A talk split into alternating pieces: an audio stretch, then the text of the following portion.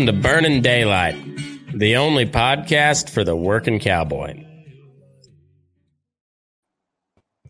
Well, howdy there, daylight burners. Welcome back to another riveting episode I got for you today. Uh, we're gonna go a little more in the political world, and um, and I'm talking to to a city fella, and uh, don't don't run away. He's a he's a really cool guy. He's really interesting. I've heard him through a lot of the Libertarian podcast. He uh, was twice ran for governor of New York, I believe, on the Libertarian ticket, and quite honestly, had some of the better ideas, more intriguing, compelling ideas for uh, the the age old question that us libertarians get asked: uh, Who will build the roads? And um, um, you may have seen him on on Joe Rogan as well. Uh, I I'd listened to him several times before before he went on on Rogan, but um, really interesting guy. Got to meet him in person at Freedom Fest there in Memphis, and um, glad to have you on the Burning Daylight podcast, Larry. Uh, thank you for having me. In fact, we use burning daylight in the Marine Corps too. When I was in the Marine Corps, we, we'd be like, yeah, we got to get some stuff done. We're burning daylight. Absolutely. We use that phrase often. Yes. it's it's the classic old rancher cow boss uh tyrant of a farmer that we that uh that all all rural people worked for whether it be their dad grandpa or just you know the Right. boss um yeah Right. yeah get your Yeah, ass you'd be amazed. You'd be amazed how many Marines, particularly back in the day when I joined, how many came from rural areas. I remember one of the things I, I learned being a city kid is when I went out to when I went to boot camp, I met people who I would have never met before. Like I met people who didn't wear shoes. Like Mhm. they didn't mind being outside without their shoes on. I'm from the city. You don't go outside without your shoes on. Like you, you don't you don't do that. That's not No. a thing you do, right? You don't do that. Yeah.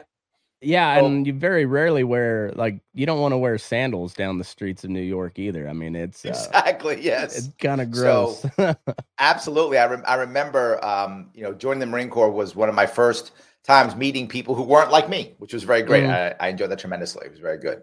And crossing So- New York State, as you said, as I ran for governor twice, I met, you know, I'm, I always liked upstate New York because when I was a kid, that's where my family and I would go to kind of, you know, go fishing or we go Mhm. up there to Bear Mountain to go, you know, to sit out there in a camper or something. Or we drove, for those who don't know New York State, it's a very w- wide state that has Niagara Falls on one side and New York City on the other, right? Mhm. So if you want to go to Niagara Falls, you drive across the entire state, right? We have the Finger Lakes. We have a lot of uh, a lot of wealthy people who live in New York City have a second home, or used to, not as much now.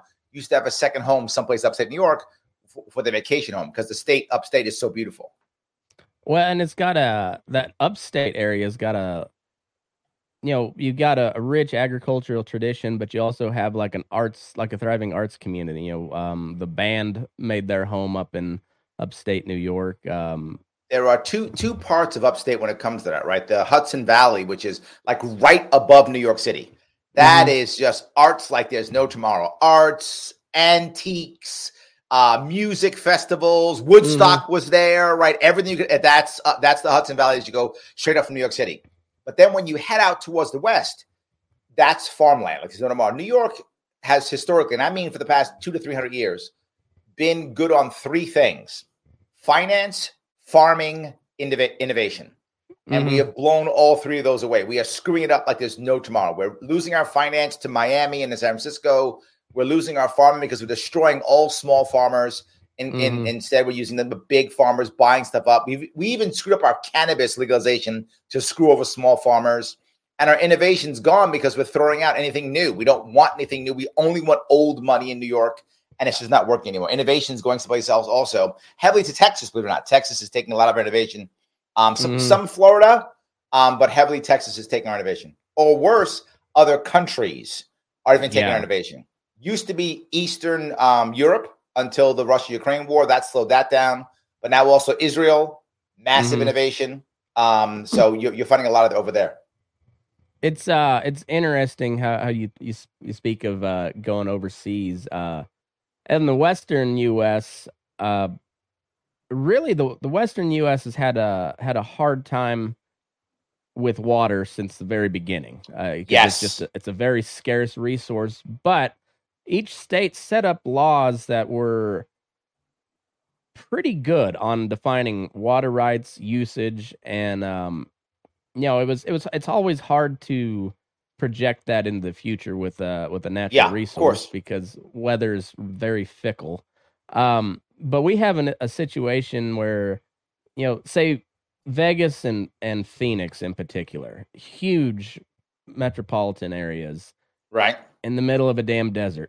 you know, like yes. where people are are typically not supposed to live, and, and innovation true. made yep. it possible, which is awesome. But once you hit the boundaries of a finite resource such as water, um, you know, there there's only one thing that can happen, and that's where people eventually move out because you can't you can't build if you don't have water to. Well, well, let me let me bring up two different issues here. One of them is when it comes to water, the East doesn't understand this at all because we have tons of water here in the East, Mhm. tons of it. Yeah, Rain, Yeah, uh, great, lots of rivers, lots of lakes. We do, water is usually not our problem here. Sometimes fresh water getting into certain areas sometimes is, and that's often because of our screw ups of an infrastructure.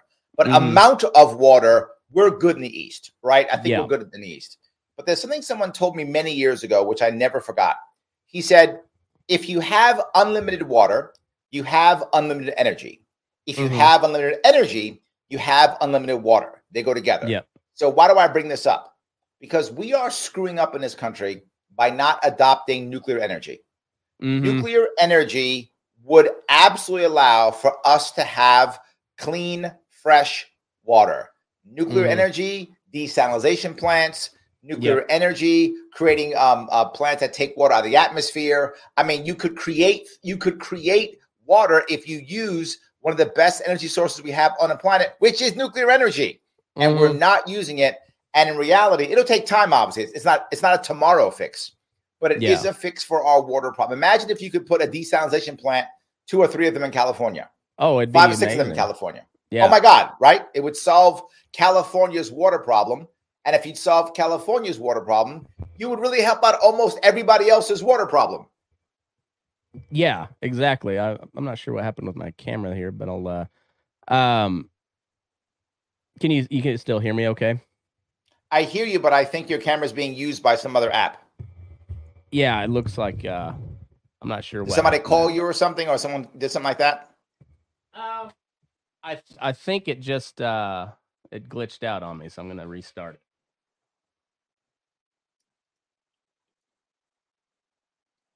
I have the show to myself now.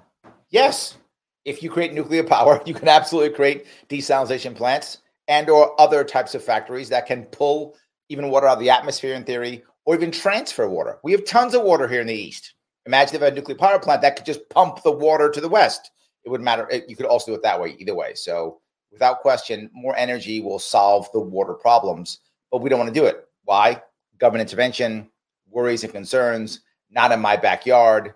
All of those things are the problems that we have. But if we if we instead realize, wait a minute, we have to use what's called Gen 4 nuclear energy. Gen 4 is a special type of nuclear energy that in reality, it, there is literally zero chance of a meltdown. No chance of a Yeah. meltdown whatsoever. That's the better type of nuclear energy. It's Gen 4 nuclear energy.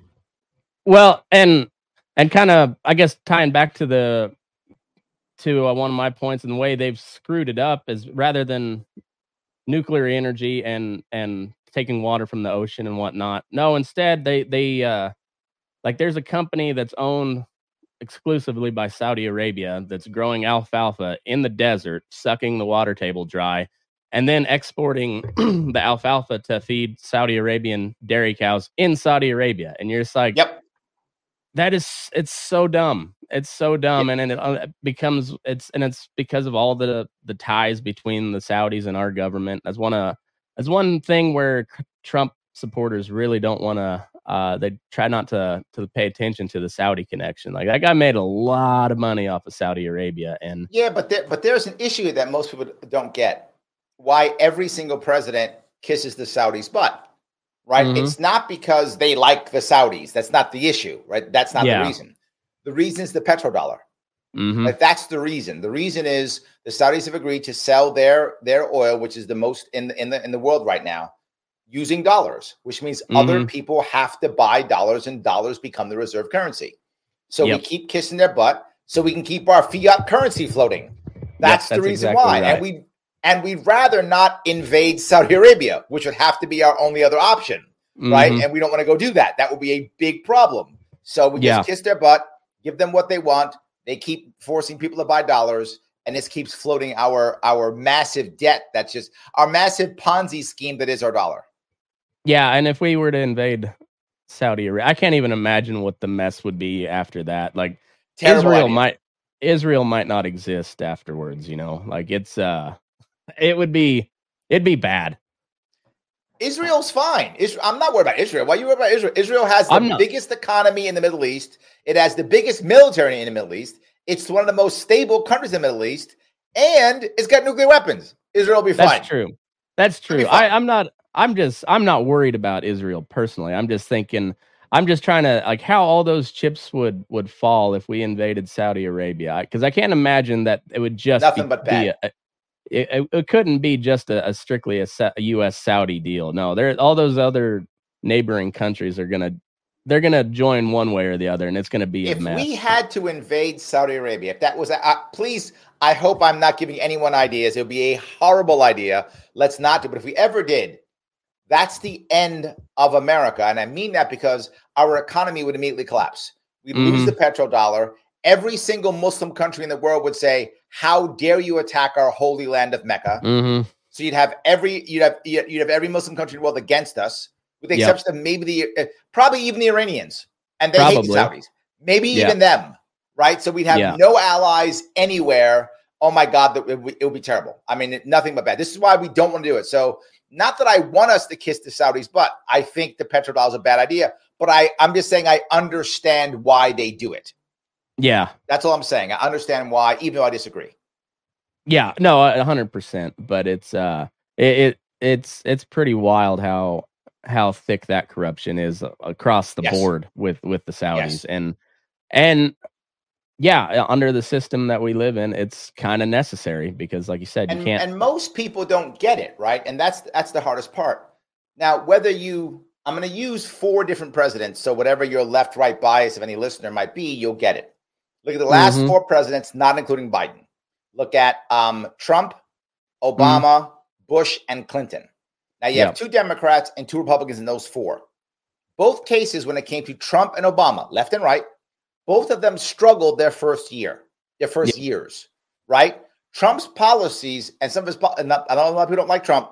I'm just saying his foreign policies were not bad foreign policies, but all of them were delayed by at least one or two years. hmm Obama, all of his stuff was also delayed one or two years. But look at someone like Bush and Clinton, again, left and right. Both of them had very good first terms. Why? Yeah, Bush and Clinton were both governors. They already Yeah. knew how the system worked. They walked Mm. into the governor into the presidency understanding the system. Obama and Trump were not governors. They didn't know how this worked. They walked in thinking, "Okay, I can do things," and the deep state said, "No, no, son, that's not how this works. yeah, What a deep state. exactly. Let me explain some things to you. Let me let me explain a couple things to you." And what happened is it delayed all of them in getting their things off the ground because now you walk in, the deep state says, "You're wrong. You're wrong. You're wrong," and you're like, "Wait a minute, I thought I was right." Everyone in the deep state is telling me that I'm wrong. Huh? You begin to doubt yourself, change your system, Mhm. change your plans. Now, that's why I say that if you look at Trump and Obama, both of their first years were slowed. Obama's um, Obama's plans didn't go how he planned it, neither did Trump's.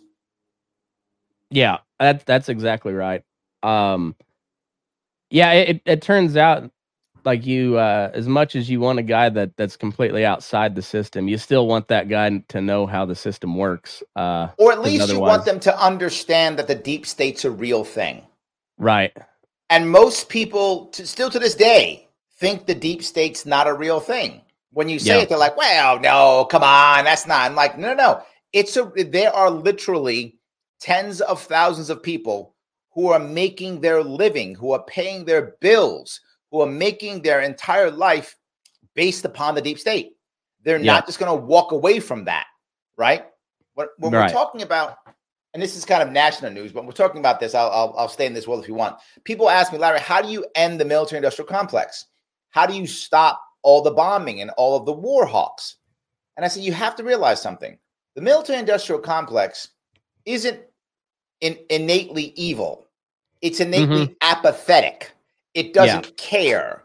The complex wants to sell high equipment at a good Mhm. price to make money. If that equipment happens to kill people, okay. If it doesn't, also okay. They don't care if it kills people. They don't care if it bombs people. They're just, just out want there you to buy it. Bingo! They want you to buy it. Mm. So how do you stop it? You can't go. We're going to shut down all the bases and do-" no, no. You're going to wind up. The CIA is going to decide that you don't like your life that much all of a sudden. That's Yeah, what's going to happen, right? I'm not even JFK joking. right right before he got assassinated. I don't know how like how the timeline exactly was before, but before he got assassinated, is between the Bay of Pigs and and the bullet. He he said I wanted to smash the CIA into a thousand pieces and scatter it into the wind. And uh, well, Yep. yeah, turn turns out he didn't like his life that much either. That's exactly right. So how do you fix that while still keeping staying above ground? How do you do that? Mhm. Right. Well, you can, and it's a thing that's actually non-libertarian, which makes some libertarians upset. But there's a part that's libertarian, part that's not. Let me give you the, the libertarian part. The first thing you do is as you begin to stop all the hot wars, you do a second thing. Every single country that we are right now embargoing or sanctioning, we lift all the embargoes and all the sanctions to Mhm. all of them. So anyone can now trade and or purchase or buy or you then take the military industrial complex contractors and you give them a two to three to five, depending on how you negotiate, sweet right of first refusal deals for uh, contracts in those countries. That is Mhm. not libertarian at all. That's not free market. That is No. not free market. I'm, and I'm being open. That's not free market. However, these military industrial con- uh, contractors, they don't know how to compete because they don't now. They just buy up politicians at whatever price they want. They sell what they want to an uh, ongoing wars. So they're not going to all of a sudden lose those billions of dollars. Okay, here's a five year, three year, whatever deal where you can make a bunch of money in these countries before everybody else can.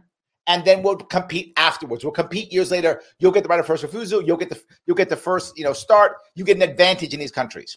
That is Mhm. not libertarian. That is not free market. But it's the only way I can see of shutting down a military industrial complex because these companies don't want to or not want to kill people. They want Yeah. to sell stuff at a high profit.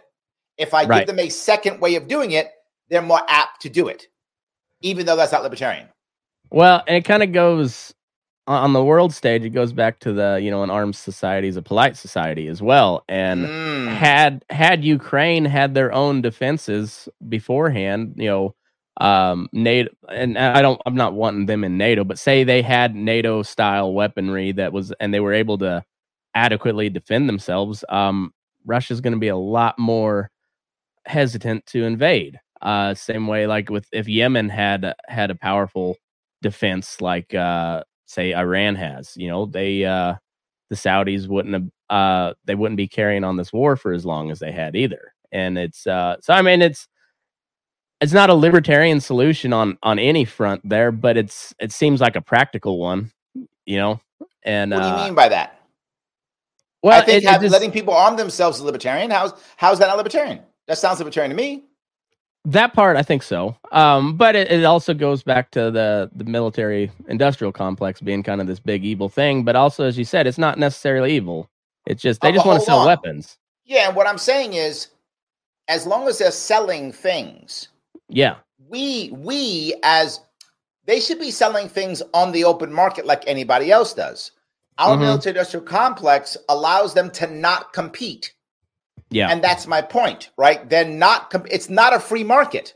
If it was Yeah. a free market and they're selling weapons, okay, sell weapons. But our current system, this is not a free market. It's the American government deciding where to fight and then who to buy weapons from.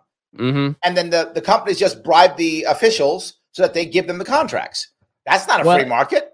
What I'm no, saying is open it up to a free market. I don't mind you buying or selling weapons as you see fit, but you Yeah. shouldn't be buying the weapons because what most people don't get, and I'll go one step further. A lot of foreign aid is people are against. It's just a jobs program. So what Mhm. happens in country A? We decide to give country A um, fifty billion dollars in foreign aid. Okay, great. It's fifty billion dollars. They take ten billion and they pay off all their local cronies, all their local warlords, and then they take forty billion and they buy weapons from us. So we Yep. basically it's just a jobs program. Yeah. Well, okay, I accept that as true. If you want to get rid of the foreign aid, I agree. But then let these people sell into other countries so we don't lose all our jobs. Mm-hmm. Yeah, I no, I agree. It, it makes sense, and and like I said, it allows these smaller countries to uh to to to be able to arm themselves, defend themselves, Agreed. and competition spurs innovation too. 100%. And uh, because that that's one thing we've really noticed is like they've the military industrial complex has created some really cool shit over the years. true. um, not wrong. And but if you look at like the F thirty five, that plane has been in production for how long? And it's it's I mean, and it, it doesn't Yes. even doesn't even work. And and you're just like, man, if they had to make that thing work, they would make it work. They've got the they've got the smartest people, they got the most money in the world. If they had to do it, they could make it work, but they don't have to. The government's going to buy it anyways. So Correct. That's my point. It's not a free Yeah. market. That's exactly my point. You're, you're reading me perfectly. If So I don't mind people non- doing that, but I want a free market. you're you're using a a non-libertarian solution to get to a free freer market. Correct. And Yes. and and it's it's kind of the devil's in the details like what's what's the long-term deal and uh and i i like it and i i'm at i i'm at the point in my life i think either every country on earth should have nukes or no country on earth should have nukes because it's the ultimate deterrent and um But and, the reality of it is, no, no. I, I, I, I want to go one step further. This is also, in my view, is a libertarian answer.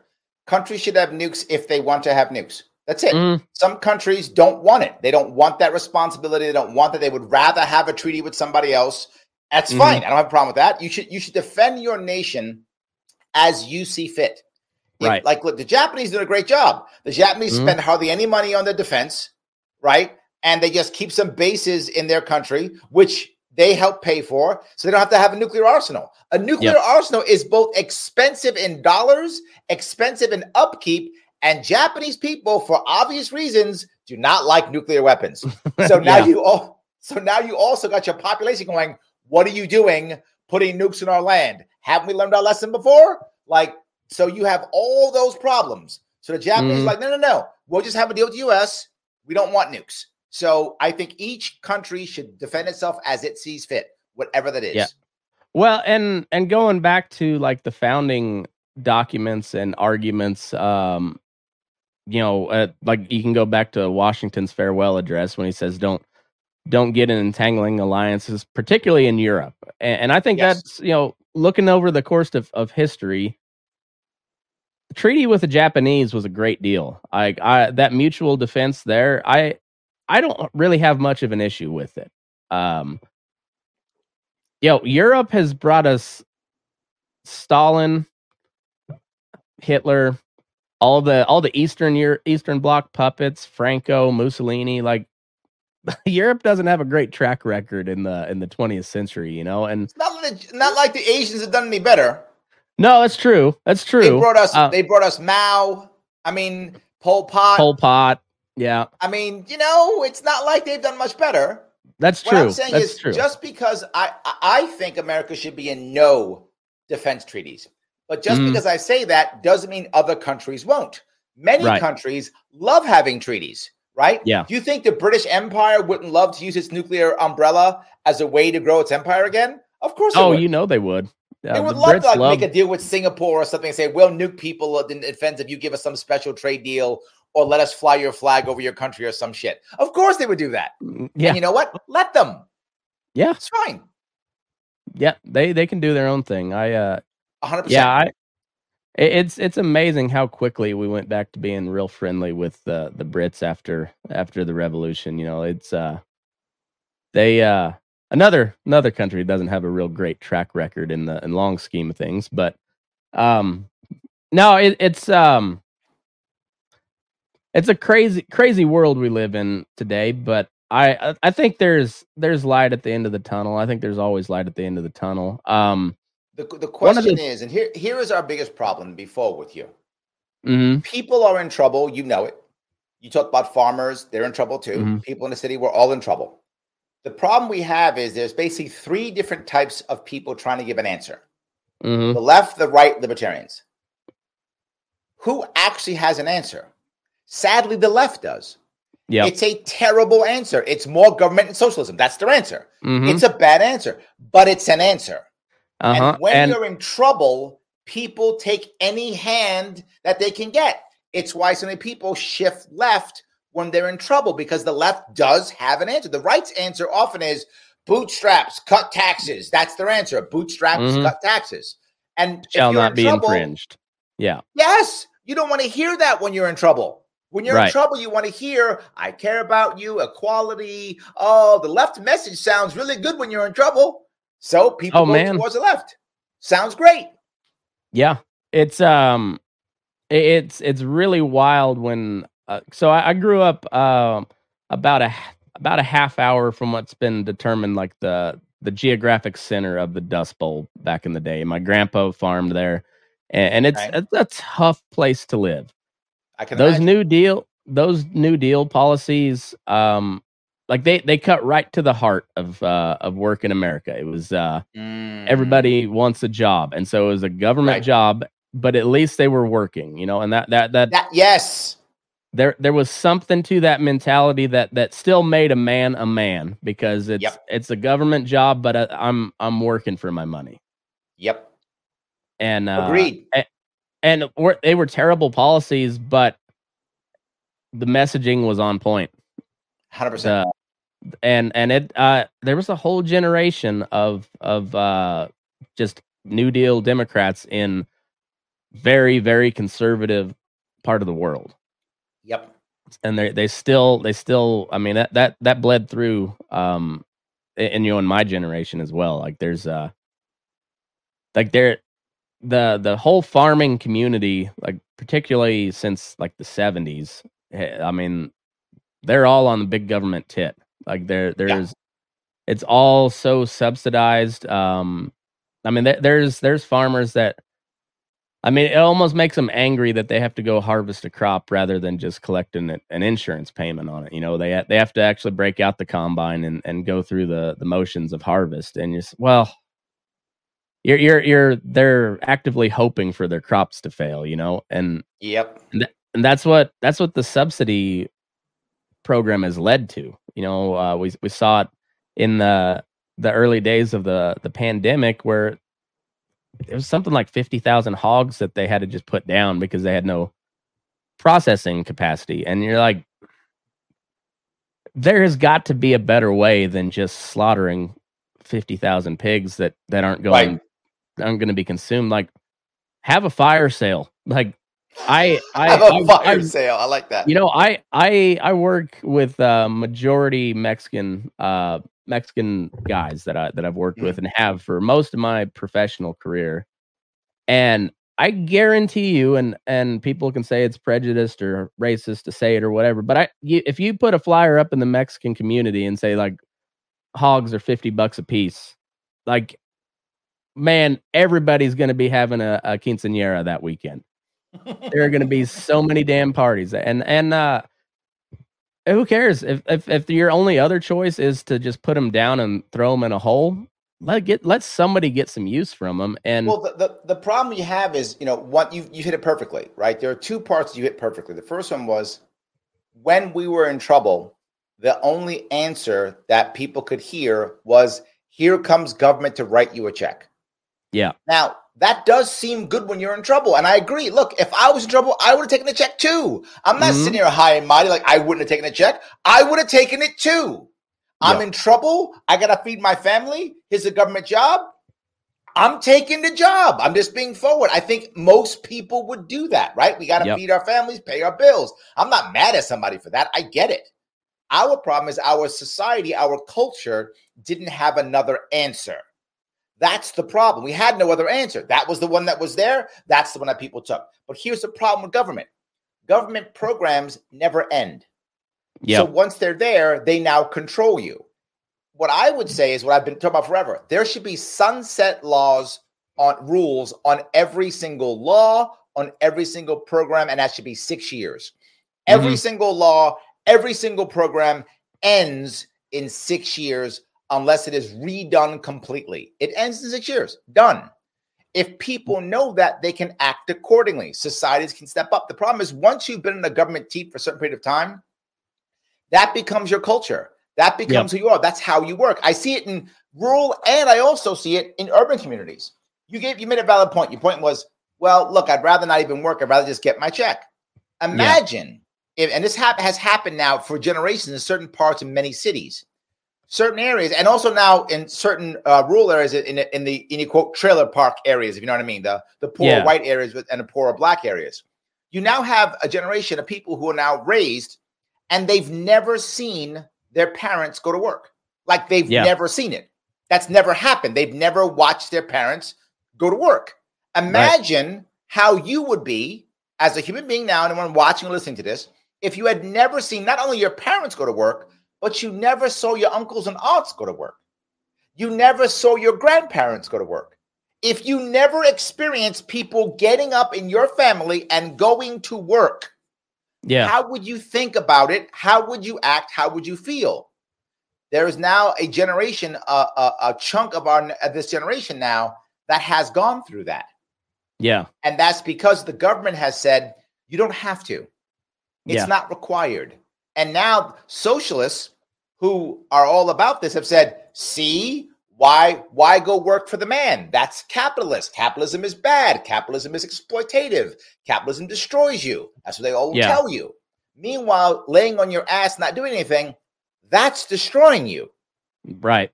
Yeah. It's yeah, you, you have no sense of purpose either. And that's why Yes. and then so, so then they get wrapped up in these left-wing ideologies because that's the only purpose they have in life.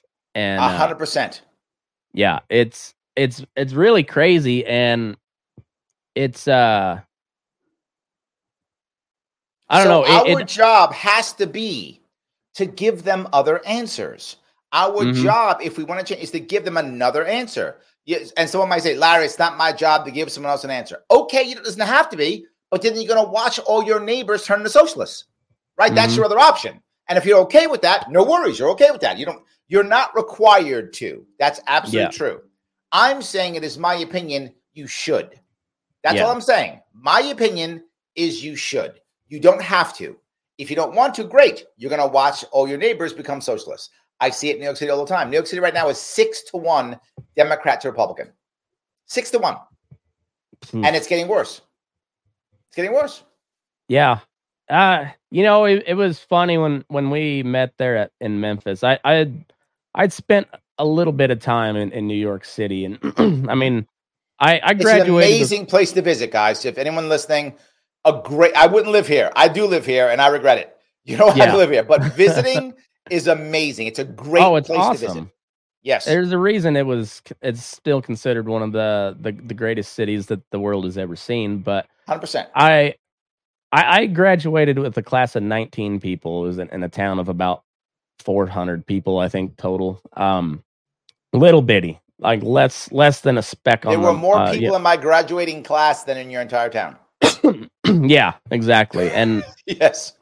one of the one of the craziest things I can remember, like the first time I saw like um a crosswalk light change and, and just like hundreds of people at the same time crossing the street if not Right. if not thousands you know in both directions and you're i just i just remember thinking to myself like where do all these people go like what do they do where Right. and, and it's just wild you know because i you know I, i'd go I'd, I'd turn out of the driveway at home and and i'd see well there's there's terry. He's headed down south to check his cows. And and you know there's only a handful of people that you'd see every day and and you know what Mm, you right. knew what they were where they were going and whatnot. Right. and then yeah just one crosswalk in uh you know street corner in new york and there might be 2000 people that cross all, all at, at the same time and yet it just blew my mind. I was i don't even know where i don't know anybody there but let alone what what the hell are they doing? Where what do they Some- do for something to remember here,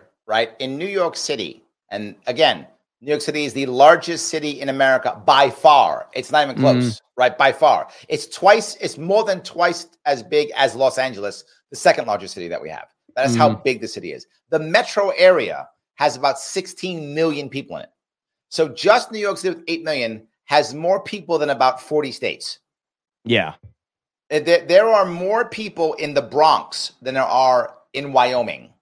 Mm. Like that, right? That that's and that's just one out of five boroughs that we have. We have five boroughs in the city. That's one. Brooklyn, our largest borough, has 2.3 million people in one borough, and there are some parts of Manhattan that density is 30 to 40,000 people per square mile. Oof. That's correct. Wow. We literally live on top of each other. Yes, you Yeah. everything you said is true. Yes. But I, I also think for for guys like me and and and people that that grew up in uh in in rural America, like I think it's important to go to New York City. I think it's important to go into Chicago, LA, and and see how the majority. No, no, no, no live. Chicago, no LA, New York City. None of other cities. There's only I, uh, am going to be a little biased here. There's three cities you should go to, and this is why I'm going to be biased, if I may, if I may. New York, right. Boston, Philly. Those are the Okay. three. Why? Because those are old East Coast cities that existed in the 1600s. Port cities too. Yes, and there's cities that existed in the 1600s. They were all part of, of our um of our Revolutionary War. They all have a rich history of America in it.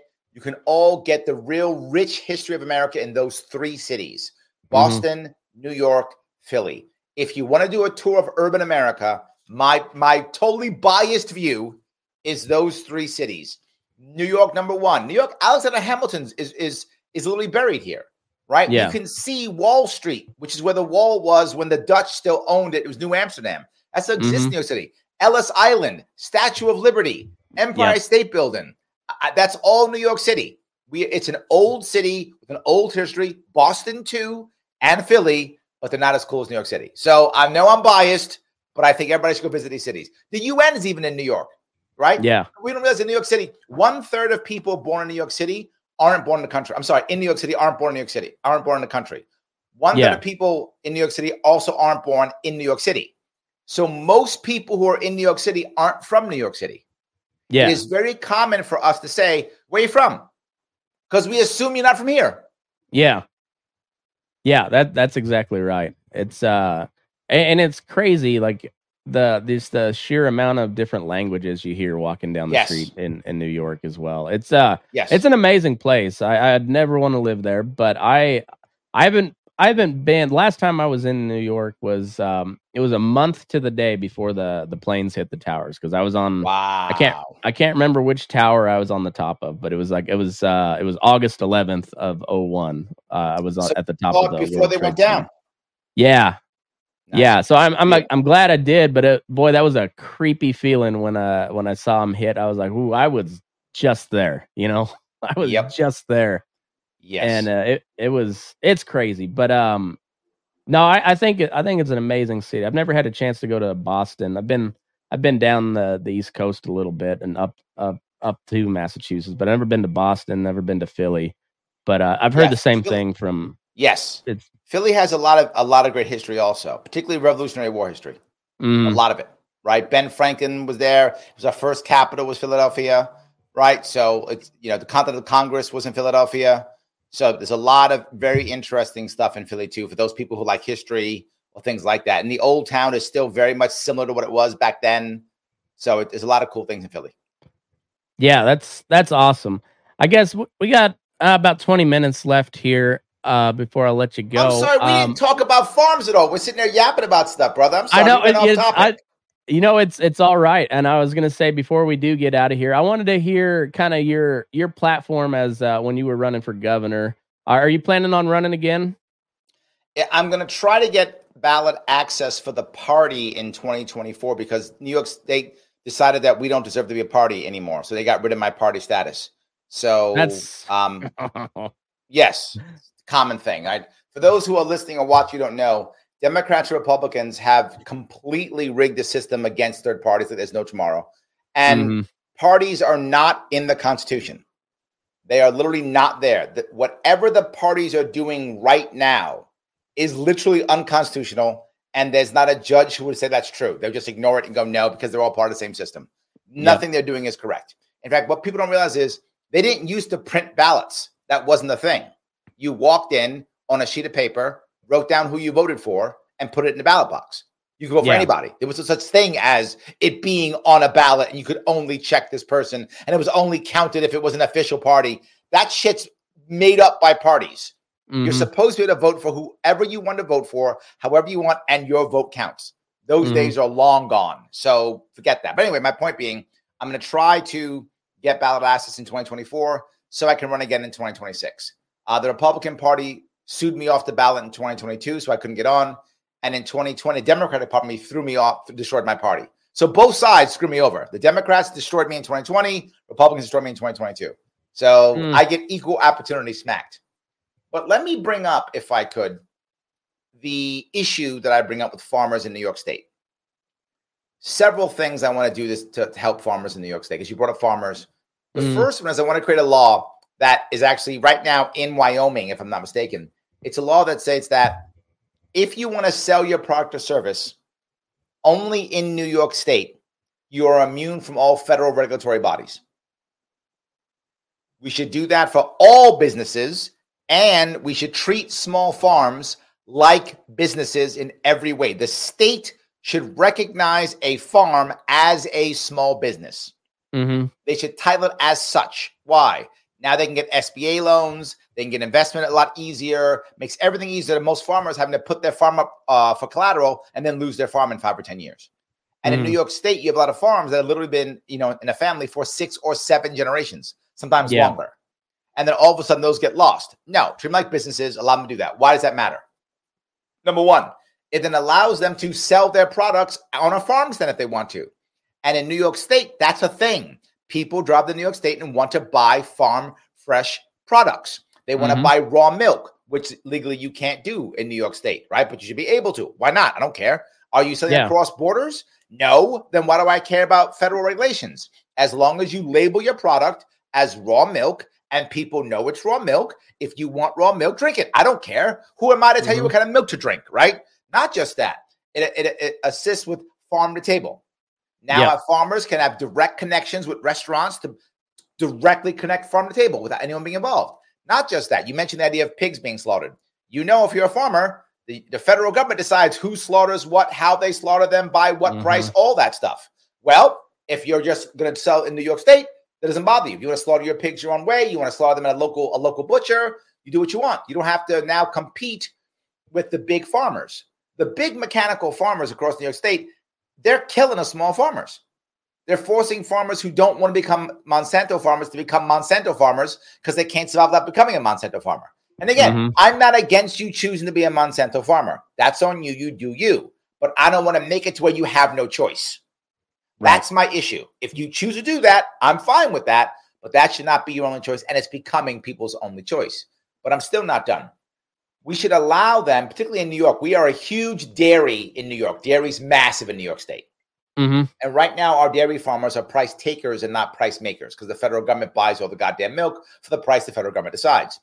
I'm not Mhm. necessarily against that, again, as long as that's optional. Right now, it really isn't. I want our local dairy people to be able to act as small businesses and to make craft items like craft yogurts and craft cheeses and you know whatever craft milk product craft ice creams whatever whatever the farmer wants to make. And now they Mhm. can make these products. Now you might go larry wow a lot of farmers don't want to do that. No worries. Only some will. And whatever farmers decide to do that that's less milk on the market which means by default a higher price for those people who want to be price takers. So the price takers will get more because the price will go up and the price makers will decide to sell you know, whatever ice cream or or or milk. I mean, raw milk or whatever they want to sell. I, I, again, I'm the governor. I don't decide what you sell. It's your farm. Sell what you Yeah. want to do. But it's a second piece on top of this. It allows farms to be treated like businesses. So now families will stay together. Very often, when it comes to farming families, you find people within the family not wanting to be a farmer, which is fine. Everybody wants to be a farmer. Maybe Someone wants to be an operations person or a marketing person or something or an HR person. Great. If the farm is a business, you can keep your family members there doing other things that are business like and not farm like. You can now expand as your family needs to expand. I'm mm-hmm. by default supporting the family. I'm hopefully keeping people on the farm because now, say, Johnny doesn't want to be a farmer. Okay, Johnny, what do you want to do? I want to sell stuff. Great. We're making craft cheeses. Go sell it. Oh, okay, great. Johnny goes over and sells the craft cheeses. Who cares? Whatever. Now I'm keeping them on my fam on my farm. Yeah. So and kind of along those same terms, um, I interviewed this. Uh, he's a history professor from Chicago, and he's he's a, he's a Chicago guy, just like you're a, a New York guy. He's a you know, he's a child of, uh, or I guess the grandson of uh, Polish immigrants that, that you know came over in the in the early early 20th century, and and he wrote a really excellent book on the Union stockyards and how how it, it put like that that act alone really put Chicago on the world map was was mm. the, the, the packing industry and and the stockyards. Yep. And um and it also created like this this really unique bond between rural and urban because your rancher would have to follow his cattle into Chicago yes. or Kansas City or Fort Worth or wherever the big the big city and they'd have to sell their cattle at the you know to to the different buyers and now you know it's a it's a completely different market and i'm not saying it's all bad uh, i think there's there's a lot of there's something really impressive about being able to to to kill and and butcher you know 5000 head of cattle a day. There's something really impressive impressive about that. But it's also it's just as it's like any corporation the bigger it gets you know just like the the less of a soul it has to it you know it's just like it becomes more just numbers based and yeah, but um, again, to be forward, Matt, I'm not against that idea. I'm against when it becomes a monopoly and the only option. Mm-hmm. That's and that's, that's exactly right. It's becoming that.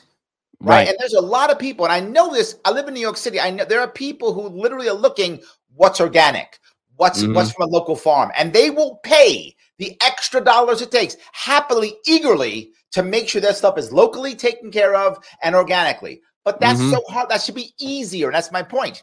Look, does the will the average person care about whether something's locally grown or organic? No, the average person doesn't. They go to Walmart and they buy whatever's there. That's fine. Again, don't mind.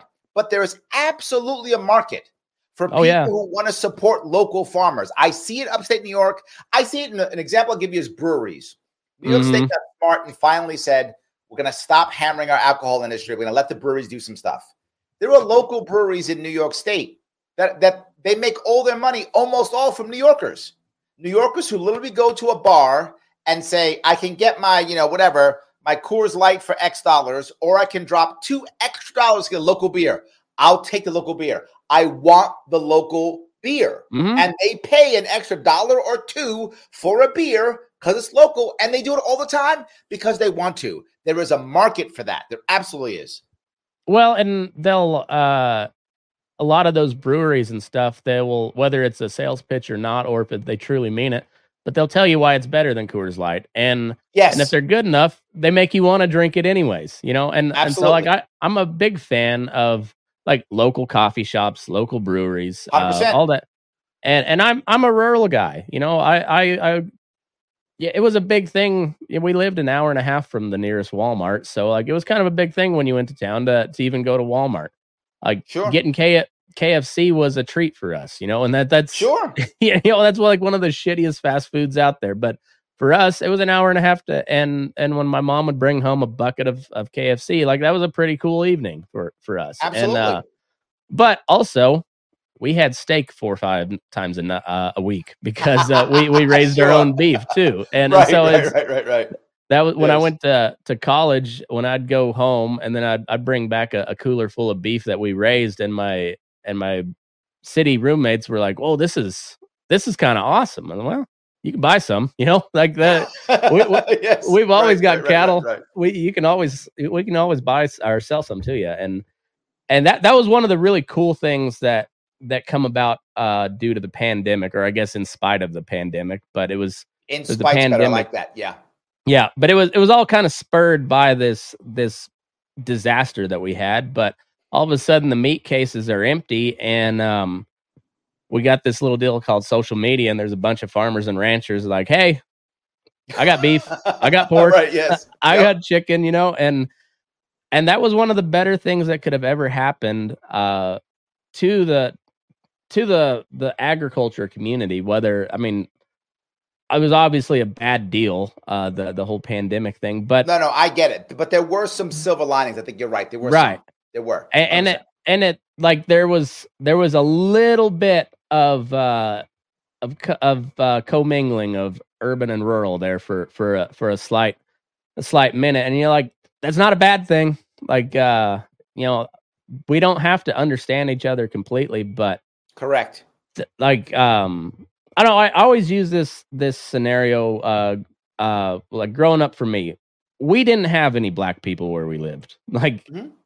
when when you saw somebody from southeast colorado see a black person in in real life for the first time it's it's pretty easy to go like oh that's a racist son of a bitch and like there's no it wasn't racist it's just like it was like seeing you know a zebra at the zoo for the first time you know? It's kind of kind of the same because you're like oh that actually black people do exist you know? I've only ever Right. saw them on tv and w- who we knew black people were athletes rappers Yep. and thugs. That's all we saw on tv and that's the only only thing we knew about the about the black the black community in general was uh what we saw on tv and, and so overall it wasn't a good it wasn't a great look that they that, that they give african american black folks on on the on the national media but i know a ton of those same people that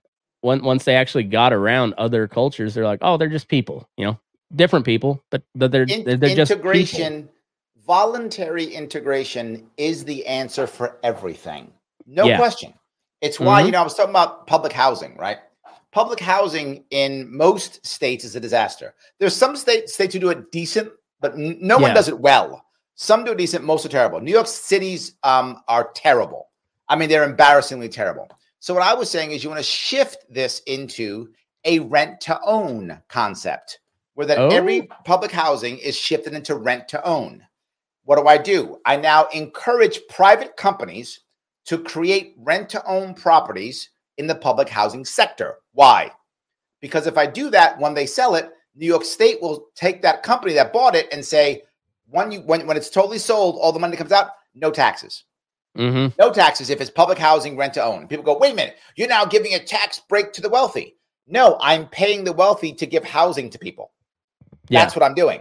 So the wealthy are now building houses and taxpayers aren't. That's Mhm. what I want. So I give them a break so they build housing. Why does that matter? Because when poorer people start owning homes, several things happen. Some of them won't want to own. That's fine. That it's voluntary. Some will. As they begin to own, those people get an ownership mindset. Huh? Maybe I could own something else. Maybe I should do this. They'll start passing their wealth down. All those things start happening. But not just that, they may decide to sell their home and move to a better place. They may decide to rent their place out. They may decide not to. Mm-hmm. Gentrification goes away. Gentrification is only a problem for renters. It's not Yeah. a problem for owners. Owners love gentrification. So now, Mhm. if I'm an owner, gentrification comes in, the value of my home now is going up. Do I want to sell it? Do I want to rent it? Do I want to Airbnb it? I can make decisions on what I want to do. But what winds up happening is now different people own, different people stay, different people sell, and you begin to integrate not only by ethnic background, but also by socioeconomic background. You have to Mhm. integrate. As people integrate, what you said is exactly true. They become normalized, right? The reason why people don't like this group or that group because they haven't met this group or that group, Mhm. right? But now you start meeting these people. go, Oh, okay, yeah, they speak a little different than me, but man, they're just like me. They have same problems, issues, concerns, worries. They got pay their bills. They got family problems like I do. All the same thing. They just speak differently because they have a different ethnic background. That's it. It's it's one of the funniest things is you'll hear some old cowboy be like, "I had this Korean barbecue the other day. Man, you would not believe." You know, and it's just it's little little things like that, and you're like, that guy probably doesn't have the same views on race that I do, but he's a like just something like that. You're like, yeah, get out and experience the world a little bit, and uh, and, and you just you see that like people are just people. There is good and shitty people regardless of class, Absolutely. race, and everything. And um, and I, I and in the still, long run, we just want to be better. All of us Right. just want to be better. Mm-hmm. That's it. So, and I uh, did you watch that mock trial where they put open borders on trial? Uh, at, I at didn't Freedom see that. Fest? No. it was um it was pretty interesting and and i'm still i'm not really on I, I i get the the open borders argument with a huge caveat like yeah i i agree with them with a huge caveat that you can't have a welfare system if you're going to have open borders but it's um I, I work in a in a not so glamorous part of the the agriculture world. I'm a feedlot cowboy and you know and uh I can tell you that Mexicans aren't taking your jobs because No, no, I, I know that. Yes. Me- Mexicans are the I only have ones a that show similar up. situation. I have a similar situation here in New York City, but it's not in the farming industry. It's in the hospitality and restaurant business. hmm yeah. Same concept. Yeah. Well, who shows up to get that job? It's poor immigrants. That's that's the way it's always been. You know, the way Yep. it's always been. Is Right. uh is yeah, the poor immigrants uh they take the jobs that that uh the you know the Americans that have been here for a while don't don't want. They just Hundred they, percent true. they uh, they're not taking that job unless it comes down to you know the their their last option but there there's always that government option so they don't take the they don't take the shitty job that nobody wants but you know pedro or mohammed or, or somebody else will take it and uh because Agreed. they, and they they know what real I- poverty looks like the point I've brought up in the past is we we make a we make a, a dichotomy that doesn't exist. We say, "What do you want? Open borders or not?" That's insanely dumb. That's not the right way of looking at it. You Mhm. can have vibrant immigration and a secure border. You can do both. Mhm. Now, how do I know that? Because I've already come up with a plan. I've had it for five years. No one picks it up because they don't want to solve the problem. Mhm. What they want it's to a do wedge issue bingo. Keep it a wedge issue. Why would I fix it? Let me tell you what the plan is. We need to have two Ellis Islands on the southern border. Both of these Ellis Islands are private companies. All the government does is lease the land. That's all the government mm-hmm. does. The government leases the land, says private company, you control it. What kind of company? A recruiting company. There are tons of them. It's a multi-billion dollar, dollar industry. They already know how to do it. They literally create a large facility that can ha- that can house thousands upon thousands of people. I'm not joking. They just build it. They can build it. If we let them go, they'll build it in a year. Have have the Mir- have the mirage build build it you know have, Yes! have one of those casinos make it Whatever. It could be done. They'll knock it Yeah. out in a year. So now what does that mean? If you want to come to our country legally, go to the Ellis Islands. One of them. You pick the one you want to go to. Two separate companies. So if one company's bad, they'll go to the other one. This company won't make any money. It'll go under. The market forces will affect it, right? So you make sure Mhm. that you have two separate companies. People go there, and then they vet you. Do you have a disease? Are you a criminal? Whatever the case may be. You're not. Great. You stay that for whatever is the appropriate time 14 days, 21 days, whatever the time is. I don't care what it is. They keep you there. Then they give you an orange card and you they can go to any state that opts in. If a state wants to opt out, they may. I don't know what state would opt out. I think it'd be stupid. But if they want to, they can. The state can opt out if it wants to. Otherwise, it goes to a state where they want to work and they get a two year visa to work. Now they can pay their taxes. They're legal for two years. There are two rules for this. Number one, they may, they may not take any form of public assistance. And two, they must check in every two years. That's actually from DACA rules, believe it or not. Keep those same rules that we're working at for DACA. Keep those rules here now. Then that works. If the person takes any um uh, uh, public assistance, gone. They don't check Yep. in in two years, gone. But here's the good thing: you now can create a rule or for them to get some form of green card. Is that a 10 year plan, a 15 year plan? I don't care what the plan is. You make a plan for citizenship eventually, I- whatever that plan mm-hmm. is. They have to pass a test or whatever. I don't care. Come up with a thing. They check in five times in a row for 10 years and show they haven't got a criminal record. We pick the rules. Now, why does that matter? Because one of the biggest problems people say is, well, Larry, they're skipping the line. It's a separate line. The private company's doing it. So the company's making money off of this. They're making money like recruiters do for placing. So taxpayers mm-hmm. aren't paying any dollars. They're making money with all the extra services. Oh, you want an extra orange card? You want a green card? You want test prep so that you can pass your citizen test. They get all the money for people paying to get that. They make money on that system. Now let me keep going further. That means that people who are here illegally could literally go, you know what? I'm gonna go get legal. You don't Yeah. have to come from the country. You could just be someone in Philadelphia and go, you know what? I'm gonna go get legal. I'm tired of being illegal. They can go to these places also. You can open up multiple Ellis Islands. You can start to Alcatraz. legalize our yes, turn Alcatraz into one. Perfect.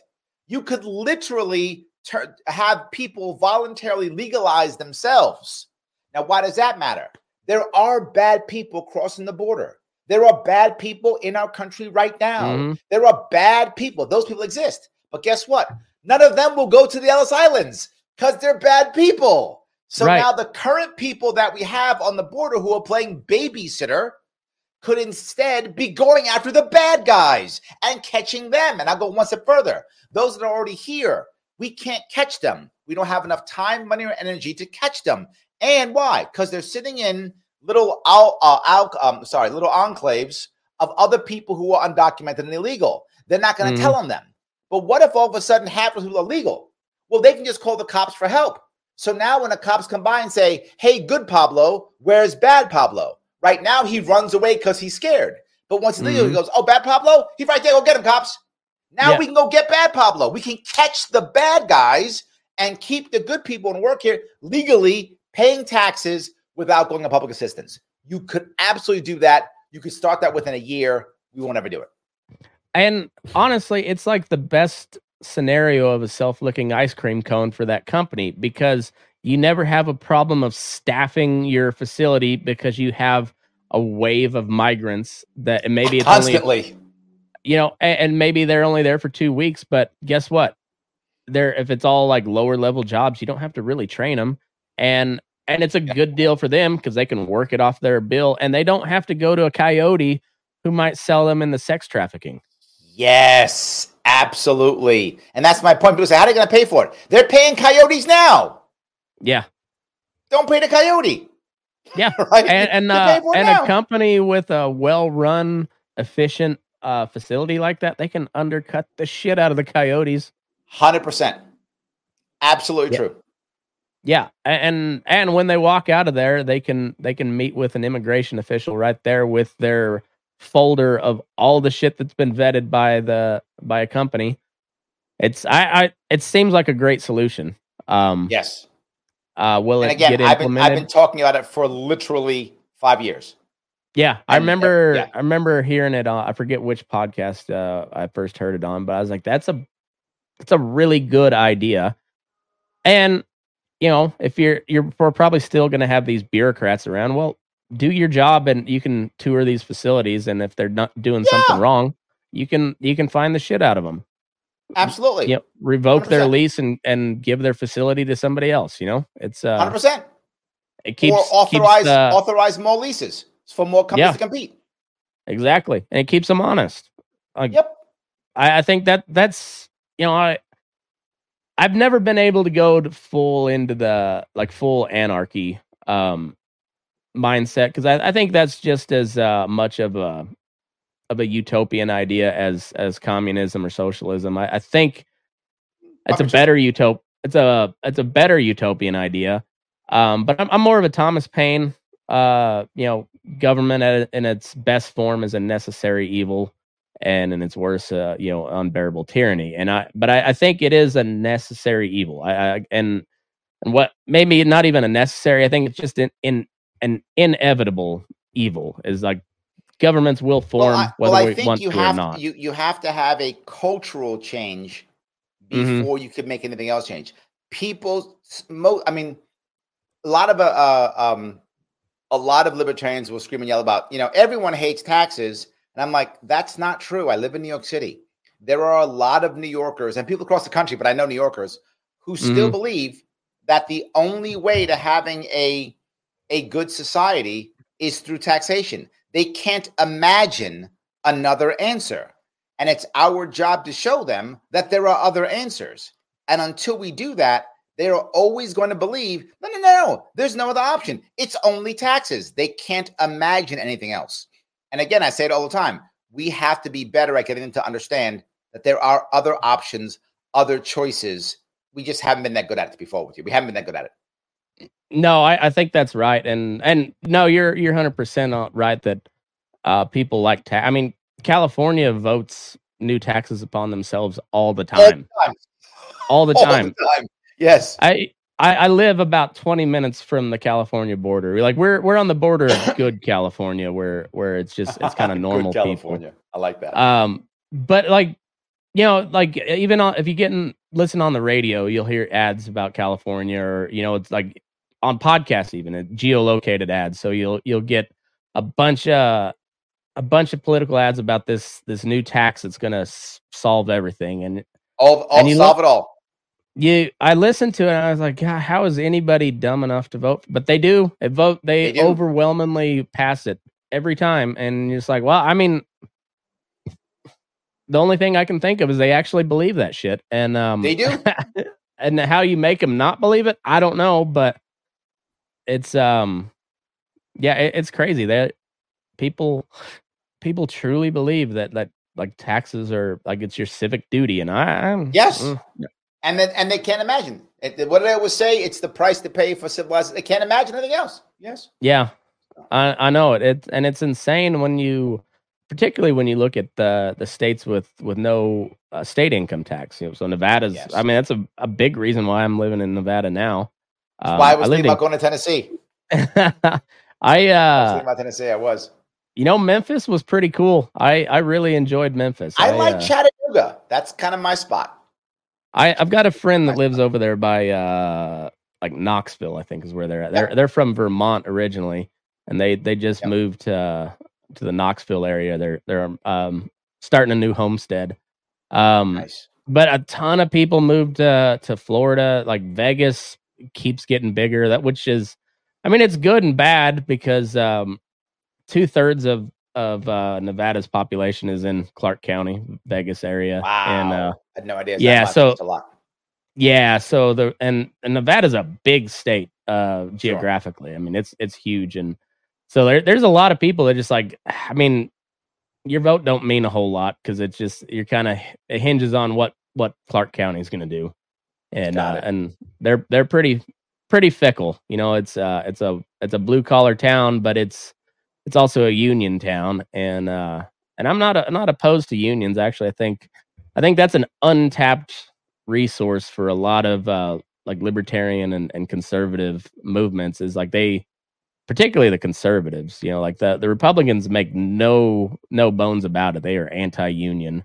And and i'm not i'm not necessarily pro-union um but man it's a that's a powerful force in this country that that uh you know like the the right kind of the right of center people have uh like they, they just wrote it off. Kind of kind of how they've wrote off the black community too. Like they're like they're never going to vote for us. And i don't know.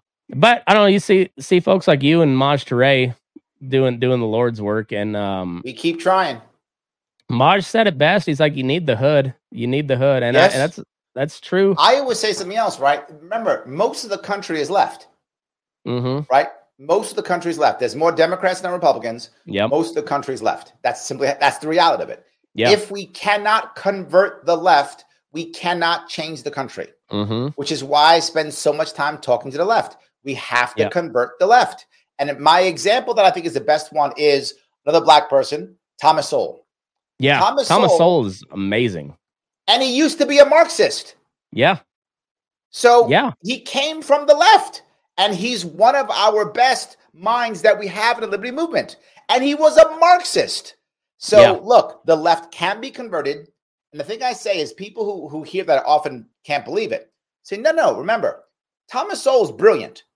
So how could a guy that smart be a Marxist? Because with the information and experience that he had, that made the most sense to him yeah. until finally he got different experience and different information and then he changed his mind because he's a smart savvy guy. There are Mhm. lots of smart people who are marxists because we haven't done a good enough job communicating our message to them so they go wait a minute. Could i be wrong here? We have to do be better at that. I'm trying my damnedest to be better at that. If we're better at that we can turn the left. If we turn the left we can change this country. Right. And and so like there there was a we were on the verge of a huge UPS strike here just uh i remember uh, yeah like last week or something like that. And um you know, and that's one thing where like everybody uses UPS. Everybody gets uh packages delivered from Amazon via UPS. Everybody does. And uh and most people um particularly in rural America, you have the same UPS guy every time. And I Yep. like I'm sure it's different in the cities, but I, I bet it's pretty similar because they In in the city, one UPS route is one building. yeah, so you That's you how have this big the buildings are. yeah, exactly. Yes. And but The But it's entire probably route is one building. uh, but I bet most of the time it's the same guy that delivers to that same It, building. us- it- it is it is often. Yeah, so it, it's um, and so, so like we know that we know our UPS guy or gal, um, and one of the big sticking points in this this contract negotiation was air conditioning in the trucks, and you're I remember. as a regular person, you're just like, all right, you assholes can put you can put an AC in your truck like that, like you guys can afford that. I know you can. Mm-hmm. A- And, so like it, it makes sense. Like and that's kind of one of the good things about the unions is they can they can get on a bullhorn and bitch about how they don't have AC in a truck and normal people No, like no, me no, and Let be me be very clear. I'm not upset about unions at all. Unions are just the First Amendment. They are it's freedom of speech and Mhm. freedom of association. What I don't like is when government monopolizes unions "Mhm, and public sector unions who are Yeah. actually negotiating not with their own. You can fix public sector unions in a very simple way. There's two things to deal with, with unions. One is their political, their- and it's really one thing: their political power. That's the issue. Their Mhm. political power is the problem. Now, Mhm. two pieces to deal with that. Number one, right now, a, a public sector union will negotiate with the governor or the mayor or the whatever. It's not the governor's money. It's not the Right. mayor's money. They're on the same side. They're they're bribing them for votes. That's insanely Mhm. stupid.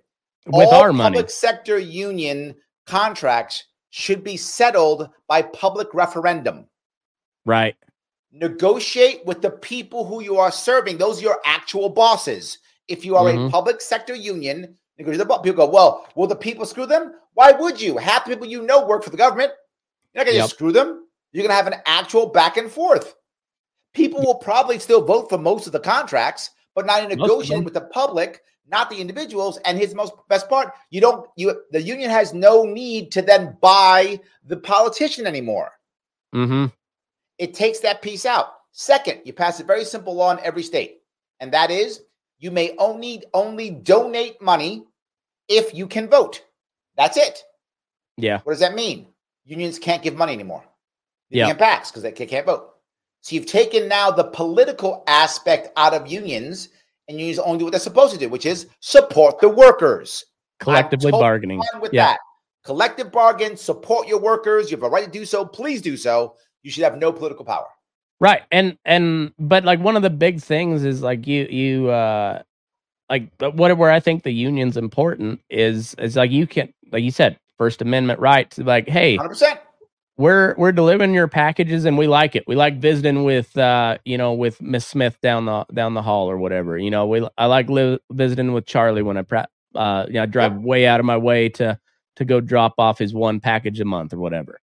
Yep. And uh I think old Charlie wants you to have some some air conditioning too. And so you'd be like, hey, uh like that's the cool thing and you're like, hey, these this UPS deal is uh they're screwing us, you know, like I, it is hotter than hell in this truck. And I get it's it's a good way to I don't know, it just seems like it's an untapped resource for for anybody right of center pol- Well, the problem you know, is, like is is most unions are heavily left, Yep. except the police unions and corrections officers unions. Most of them are heavily left. So if that gets what's the time, Matt? I'm sorry to do this to you. I got to run, brother. No, that's all right. Well, I've t- I've kept you longer than uh than I promised, but uh where where can anybody find your stuff? Check me out at Larry Sharpe on all the interweb stuff, everything. I'm on YouTube. I'm on uh, Facebook. I'm on Twitter. I'm on uh, everything or X, whatever it's called. I'm on Yeah. all the things. Check me out at Larry Sharpe, and that's Larry Sharpe with an E, and the E stands for entertaining. Hell yeah. I enjoyed it uh very much. So thanks uh thanks for uh, your time. I do appreciate it. Uh you, go check you bet. Go check out his stuff. Um if you want to support the show, patreon.com slash burning daylight, or go check out the the merch I got at burning daylight.com. Once again, Larry, thanks for your time. Thanks everybody for tuning in and uh move your ass. We're burning daylight.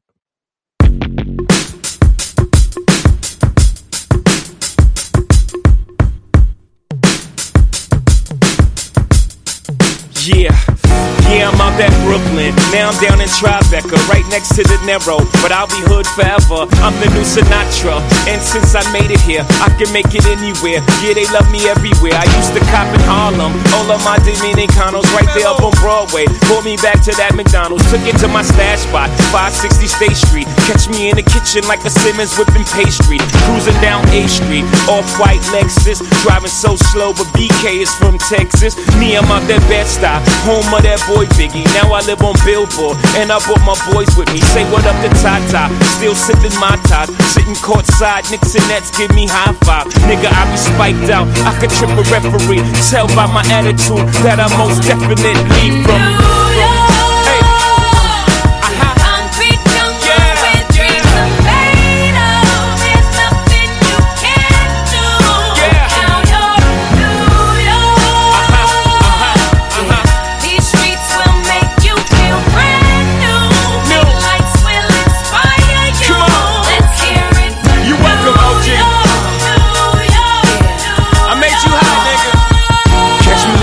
With OG at a Yankee game. Shit, I made the Yankee hat more famous than a Yankee can. You should know I bleed blue, but I ain't a crypto. But I got a gang of niggas walking with my click though. Welcome to the melting pot. Corners where we selling rock. Afrika Bambaataa shit. Home of the hip hop. Yellow cap, gypsy cap, dollar cap, holla back. For foreigners, it ain't fair. They act like they forgot how to act. Eight million stories out there in the naked city. It's a pity half of y'all won't make it. Me, I got a plug special ed, I got it made. If Jesus paying LeBron, I'm paying Dwyane Wade. Three dice CeeLo, three card Marley. Labor Day parade, rest in peace, Bob Marley. Statue of Liberty, long live the World Trade, long live the King, yo. I'm from the Empire State. That's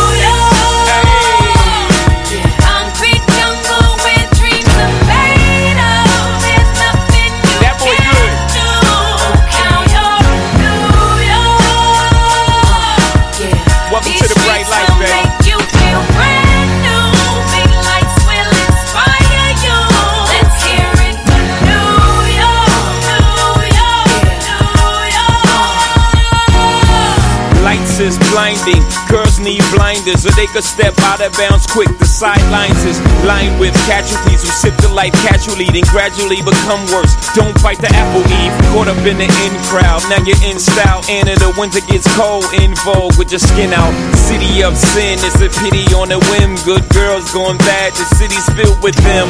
Mommy took a bus trip. Now she got a bust out. Everybody ride her just like a bus route. Hail Mary to the city. You're a virgin. And Jesus can't save you. Life starts when the church and Came here for school, graduated to the highlight. Ball players, rap stars, addicted to the limelight. MDMA got you feeling like a champion. The city never sleeps, better slip you an Ambien.